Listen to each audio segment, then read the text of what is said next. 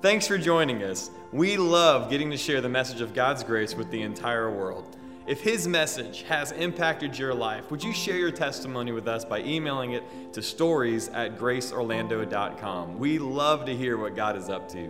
You can also give in support of this ministry by going to our website and clicking on the Give button at graceorlando.com. Thanks again. Well, good morning. How's everybody doing? Hey, that's how I feel too. It's good to sing those songs this morning. Sounded really, really good. Hey, before we get started this morning, I wanted to uh, just ask you to consider something with me if you would, okay? I know we all hate these things. I have a fun one. I have a uh, Darth Vader mask because I feel like, I mean, he had the best mask ever. Anyway, uh, so uh, I, I, know we hate these things, but if y'all help me out, just as we're getting to our seats and stuff, try to wear them if you can. I'm not gonna, I'm not gonna shame you. I'm not gonna walk around and check on you if you're not wearing one, but I just would appreciate it. We have had some people here recently that have gotten it uh, and are not here now, and some people that are choosing to stay home right now for these same reasons, okay? So just letting you be aware of what is happening all around you and just asking you, please consider those around you, okay? All right, that's the PSA for the morning. And now let's get to the scripture. So, uh, I'm really excited about this, this upside down Christmas thing, okay? Uh, in the year zero, it was much like today, and everything sort of seems upside down. Now, you might be noticing my upside down Christmas tree is missing. Uh, the band politely asked if I could get that off the stage, okay? Uh, plus, it was to die upside down and make a giant mess, which meant I would have to clean that up. So we went ahead and moved it, uh, and it's now back in the alive room with the middle schoolers, you know, and it's it's looking great. So it's you get it. It looks great. All right. But anyway, uh, but yeah, you can actually Google and look, and you will find upside down real Christmas trees. Did anybody do that? Did anybody go look? You're shaking your head no. You're like, I'm not even partaking in this nonsense. No, like you need to go look. Go on Amazon. Go somewhere. You can buy one, and maybe next year you and your family decide to celebrate upside down. You know. I don't know. I heard that ornaments look better or something, but the tree looks weird. But anyway, that's my take. But we're talking about an upside down Christmas. We're talking about last week, we, we, we, looked at how it looked like God was a giver who came with no gift, right? It's kind of weird to show up to a party without the gift if you're the giver. And yet, He did give us something, didn't He? He gave us His own life, He gave us His Son, He gave us faith, He gave us grace, He gave us all that we needed, in fact. So He's an incredible giver. And this morning, I want to look at Him as a king without a crown. Like, what kind of upside down world does a king not have a crown? We're going to take a look at that because he was born as the King of Kings. And I love this about him. Uh, everywhere God goes, he brings with him his kingdom. Did you know that? I mean, I don't know about you. I don't know if you've ever, uh, I don't know if you've ever been backstage at a concert and seen the band's green room. Have you ever, have you ever had that experience? Uh, I got to have that experience a couple times, and I'm telling you, the green bowl of Skittles is real, y'all. Like, like they have some really weird requests, okay? And I, have seen their writers, I've seen where they've written on there, like, I'm not playing unless, you know, my chair is facing north. And I mean, they've got weird beliefs on, you know, don't want to ruin the show, okay? Okay, uh, you get the ideas. There's preferences, right? Preferences for me to be here, preferences for me being comfortable here. Uh, well, I love this about God he comes with all of his preferences with him. he comes with an entourage with him. He comes with everything he desires with him in the kingdom. The kingdom came with him. So when people were running into this king, even though he didn't have a crown, they were experiencing his kingdom. Right? He's raising people from the dead. He's healing people. He's showing love. He's, he's showing these cords of kindness that we'll look at later. He's, he's drawing people to him because that's what the kingdom does. The kingdom is irresistible. Like when you see love, you understand love never fails. it never fails for good reason because God is love. So this is this is what we're looking at this morning, a king who seemingly has no crown. What kind of upside down crazy is this? Let's take a look. All right, Matthew chapter 2. You can turn there. We'll, we'll spend a little time there this morning as we look at this Christmas story. And you guys know this. After Jesus was born in Bethlehem in Judea during the time of King Herod, Magi from the east arrived in Jerusalem saying, Where is the one who has been born King of the Jews? We saw his star in the east and have come to worship him. When King Herod heard this, he was disturbed, and all Jerusalem with him. Do you know how weird that is? That's weird, okay? This was something prophesied, something excitable, like the king has been born. People traveled, I mean, for how long to come see this that aren't even a part of this story, right? They come from a different land. These wise men are coming to seek out, like, hey, y'all, y'all must know about this. Like, we're kind of coming into it late, but, but there's a star that we've been following, and, and there's a king that's been born. Like, I don't know, you'd think they'd be excited. And yet, King Herod was full of fear, and in fact, all of Jerusalem was afraid, going, What in the world is this?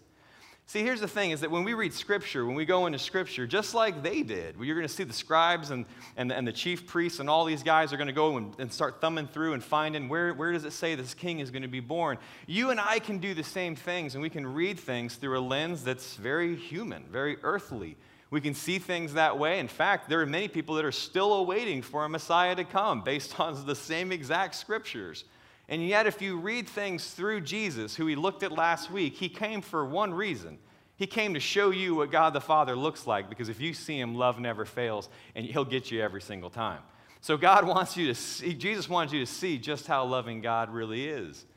So, let's read these, let's read this, this word that came that, that, that through Micah, and let's read it through the, lens that we know.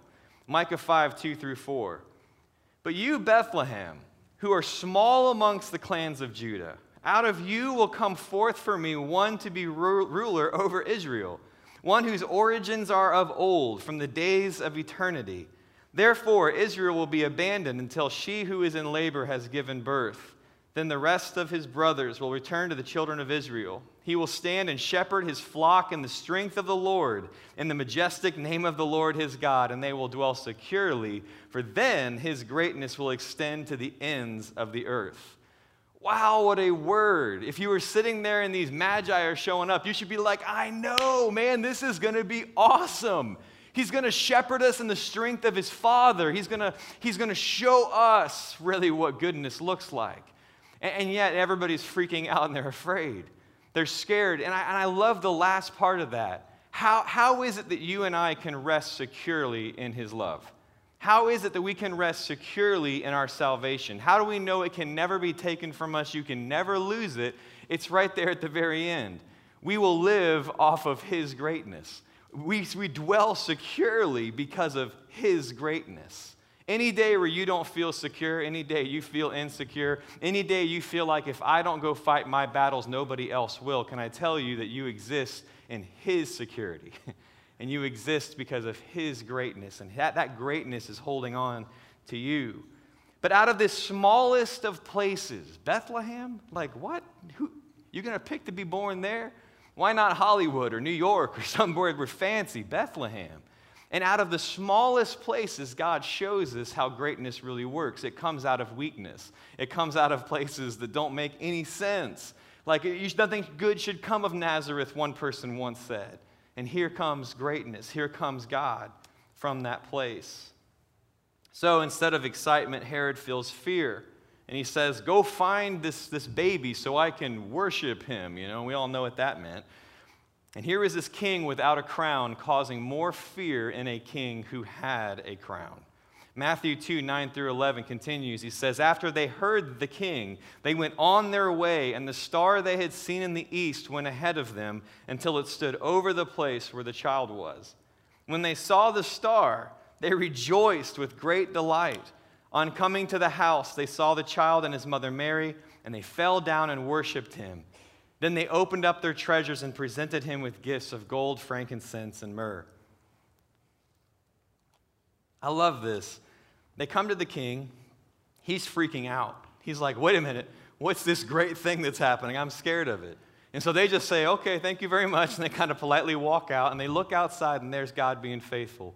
There's the star okay, man failed once again, but Lord, here you go. You'll lead us there. And they go all the way to the place where the baby is, you know, one to two years old at this point. He's not in the manger like we typically see. But, but he, they, they come and they offer him these gifts of gold, frankincense, and myrrh. You probably know this, but gold symbolizes he's a king. And it's also very, very handy when you're a mom who needs some diapers, you know? Gold comes in real handy but it meant that he was a king, right? You are royalty. He gets the frankincense, which he's going to be a high priest. He's going to offer up himself, in fact, as an ultimate sacrifice. And myrrh, of course, being used in the embalming process, it symbolized that he was going to die for us. All of these incredible gifts you could see, of course, through the human lens, or you can see them through the way that God, I mean, He knew all of these things. And He's showing us how good He is, even through gifts given by strangers who weren't even a part of the story.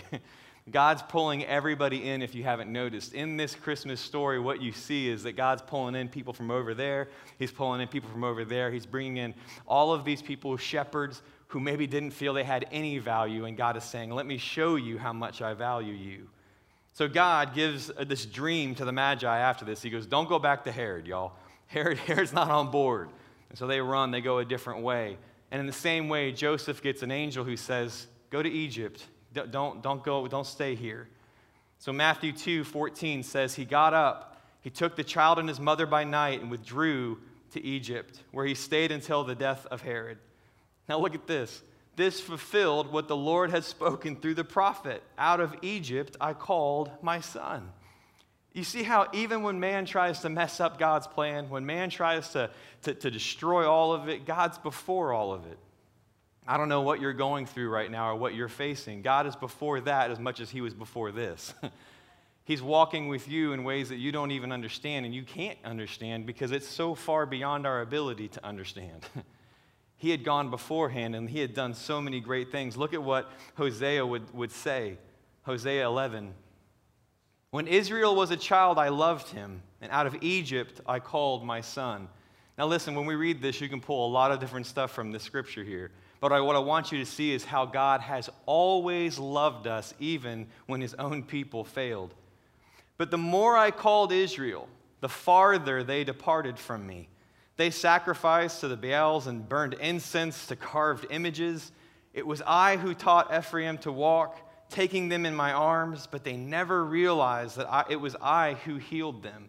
Again, he's referencing real people, real tribes, real situations, and yet there's a bigger picture he's showing us in this. I took them in my arms. He, he carried us as a dad and didn't even know that was us. I, I led them with cords of kindness, with ropes of love. I lifted the yoke from their necks and bent down to feed them. Will they not return to the land of Egypt and be ruled by Assyria because they refuse to repent? Hmm. He's loving. You hear him in all of that? I mean, as a dad, those of you who have been there and maybe you've had a wayward son or daughter or something, and you just, this is you, you're saying, I, I, I just wish you'd come home.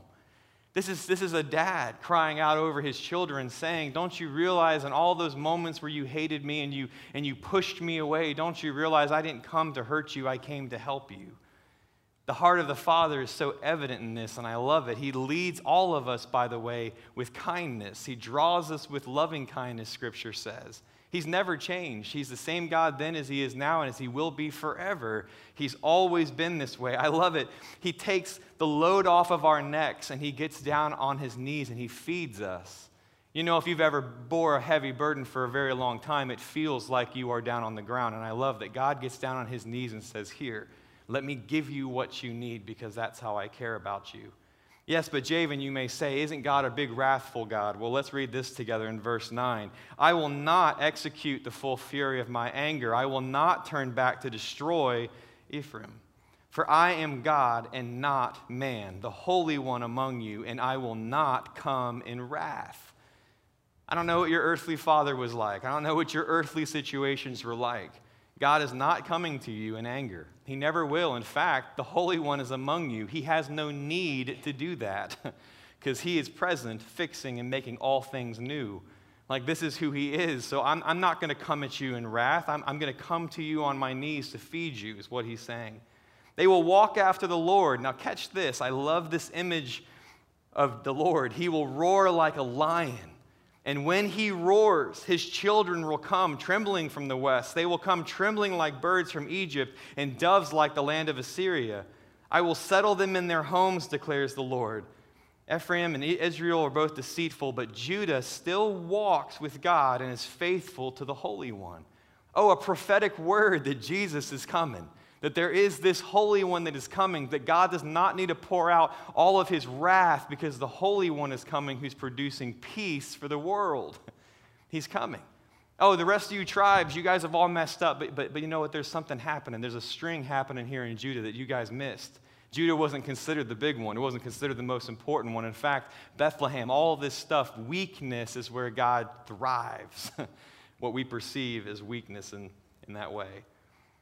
I'm not angry, God says. I am a lion of the tribe of Judah. I, I love that even as the lion roars, where does, where does God's children come from?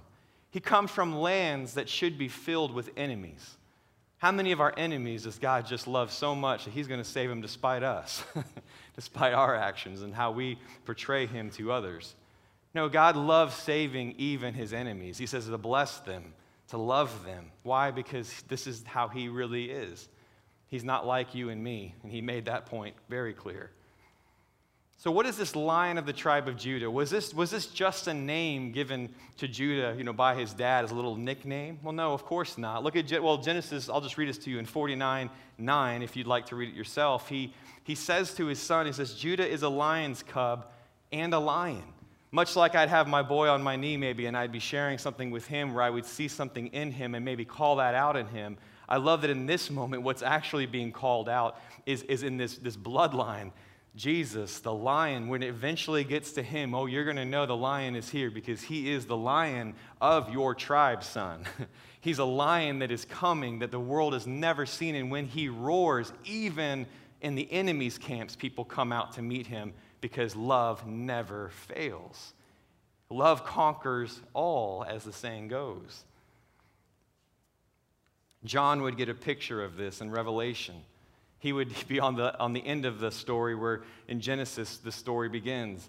And you see in Revelation, John says this in this moment where he's hearing, Holy, holy, holy is the Lord God, the Almighty, who was and who is and is to come. And in Revelation 4, verse 9, he says, And when the living creatures give glory, honor, and thanks to him who sits on the throne, to him who lives forever and ever, 24 elders fall down before him who sits on the throne, and they worship him who lives forever and ever. And they will cast their crowns before the throne, saying, Worthy are you, our Lord, our God, to receive glory and honor and power. For you created all things, and because of your will they existed and were created. I don't know about you, but when I was a kid, I used to read a lot of this and go, that sounds awful. Like, these guys are literally sitting there all day long, and every single time somebody says that, like Chick fil A, thank you very much, our pleasure, you know, and like every once in a while you feel bad about saying thank you because the person had to say our pleasure so many times. Like, I, I look at these guys and I'm like, ah, for all of eternity, like, okay, for a day that sounds cool, but like all of eternity, like you're just gonna keep casting your crown and like that. Well, I was a kid then, you know, and, and then as you grow up, you begin to experience God a little bit and you start to understand the dynamic of the relationship and you start going, oh, wow, these guys are responding to seeing the greatness of love. I'm telling you, they're not missing anything. They are loving this opportunity. But what's important about what's happening here is there's only 24 of these guys. 24. I mean, imagine the privilege. Imagine how you would feel out of, I don't know, a gazillion people. You're of 24. Ooh, that's pretty neat. Now, this word crown, let's take a look at this because it's important. It means this. Uh, it comes from the word Stefanos. It's an Italian restaurant, I believe. and it means that which surrounds, okay? It means that which surrounds. Yes, it means a physical crown, yes. But more importantly, it talks to the glory and the honor and the power that each of us sort of wear or surrounds us. Boy, on earth, that might look one way, but if you're one of 24 people, you've got some glory and some honor given to you. And I love that at the very mention of how good God is, they willingly take all of that and cast it before him, saying, Oh, yeah, we feel pretty awesome, but not as awesome as the one who created all things, who willed all things, who put you here not because of your parents, but because he wanted you here. Oh, yeah, whatever, whatever I got, whatever honor and power and thing, oh, yeah, here you go. And it's the best day ever for those guys. They love it. They love this experience in the same way that you and I love experiencing God.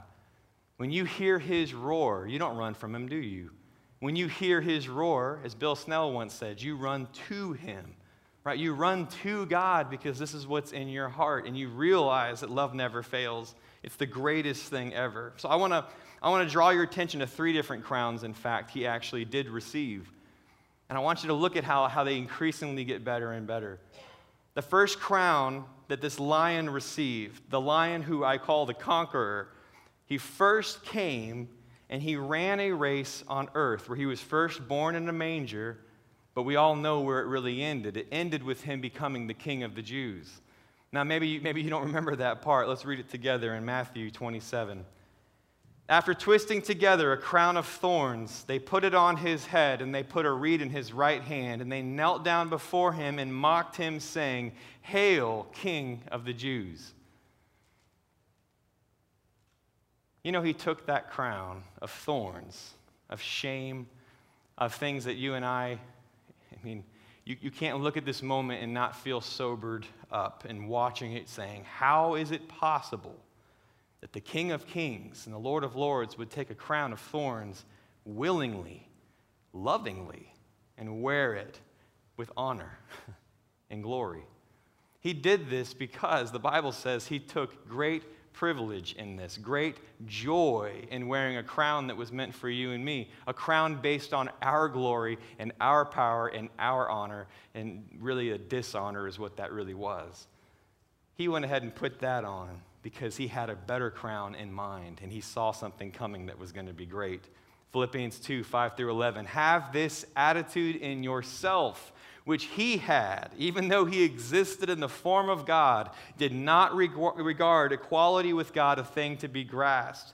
But he emptied himself, taking the form of a bondservant, being made in the likeness of men.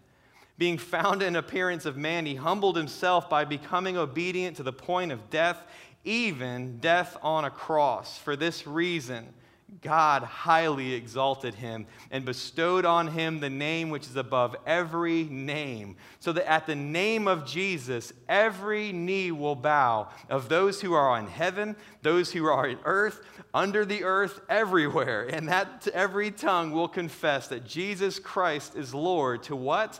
The glory of God the Father the glory of God the Father. The King of Kings and the Lord of Lords is written upon him. he was never insecure wearing that crown of thorns because he knew who he was, and he knew he was not a king that was without a crown, even if we thought that. He was willingly taking on crowns to show us, I'm going to show you what my crown really looks like, so let me take yours on first. But one was coming because the lion or the conqueror received a crown of glory as the King of Kings. Listen to this in Revelation 6 2. I looked, and behold, a white horse, and the one who sat on it had a bow, and a crown was given to him, and he went out conquering and to conquer. Look, I don't know if you believe in how powerful love really is, but when Jesus looks at you and says that you are going to be more than a conqueror, it's because love truly does never fail. It, truly conquers everything. Love, the way God loves, agape love, going after somebody else's need over your own. Not, not doing the things that are like man, but doing the things that are like him. Did you know that you can, now that you are a believer, forgive the way he forgives, create peace the way he creates peace, love people the way he loves people? It's now possible, even if you don't think it is because of who he really is. He is this King of Kings. So we humble ourselves and see it. And what we see is that his glory and his honor and his power is what's surrounding us. He's protecting us. And there's a reason because there's one more crown that I want to draw your attention to, and this is my favorite one. The ultimate picture to me of what crown of glory rests on him comes from Proverbs 12:4 that says this. An excellent wife is the crown of her husband. The lion, the conqueror, he made you and me his crown, if you can picture this. God loved you so much that what he wants to surround himself with is his bride, who is an excellent crown of his. He shows us off in all of the ages to come to demonstrate just what love can do Look, I know you probably feel like you're pretty lovable, don't you? Y'all are real quiet. Okay, some nervous laughter. You're really not. You're just like me, you know? We're lovable to the ones that will love us. but God loves everyone. He loves those who hate him. He loves those who resist him. He loves those who refuse his help. And in fact, he still comes over and tries to take the load off of you. He still comes over and wraps his glory and his honor and his power around you because he loves you as a dad and a really, really good one. He wanted a bride so that we would be his crown. I want to read this to you, it won't be on the screens. Just, just take in these words. It's from Isaiah. I want you to hear these words through the lens of Jesus, what we now understand everything actually exists as. Not as the words maybe the Israelites would have read and taken from. Isaiah 62, 1 through 4 says this For Zion's sake, I will not keep silent. For Jerusalem's sake, I will not keep quiet. Until her righteousness goes forth like brightness and her salvation like a torch that is burning. The nations will see your righteousness and all kings your glory, and you will be called a new name, which the mouth of the Lord will designate. Hear that personally this morning. God is calling you by a new name. He's calling you by a name that He has given you. You will be a crown of beauty in the hand of the Lord and a royal diadem in the hand of your God. It will no longer be said to you, forsaken, nor to your land that any will it ever be said, desolate. But you will be called, My delight is in her, and your land married. For the Lord delights in you, and to him your land will be married. The Lord delights in you. He sees you as a beautiful crown upon his head, something that he wants to demonstrate throughout all of eternity. And that might cause you to say, that's ridiculous. It's not about us, it's about him or whatever. And that's the mind blowing part, is that's how much he loves you. He's not insecure. he knows he's a king with a big old crown. And that crown is us. That crown is for us to be a part of. Listen to this. Ephesians 2 4 through 7. God, being rich in mercy because of his great love for which he loved us, even when we were dead in our transgressions, made us alive together with Christ. By grace you've been saved. He raised us up with him and he seated us with him in the heavenly places in Christ Jesus, so that in the ages to come he would show off the surpassing riches of his grace and kindness towards us in Christ Jesus. He placed you, his masterpiece, as the crowning achievement of all that he did, so that everyone in the ages to come wouldn't see us and go, wow, aren't they awesome? They would look at us and say, wow, look how gracious God is. Look how glorious God is. Look at his honor. Look at his power. Look at what love was willing to do. And that story he's going to tell forever. Because he's a king that is wearing a crown of grace.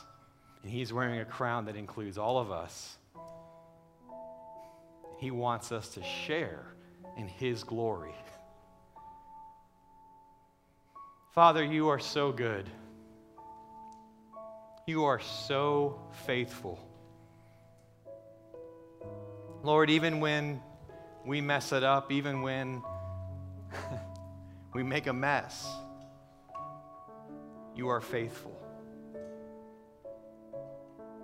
Lord, even when we get preoccupied with our power and our glory and our honor, you still come to us and lift that burden off of our necks and feed us. Even when we push you away and make Christmas about anything but you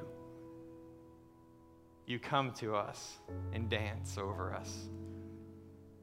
You put a song in our hearts and you roar so we come. Lord, I pray for anybody who's listening to this message this morning and feels far from you or feels that they've done something to cause you not to love them in this way. I pray this morning as we sing this song together that they would hear your roar and come home. In Jesus' name.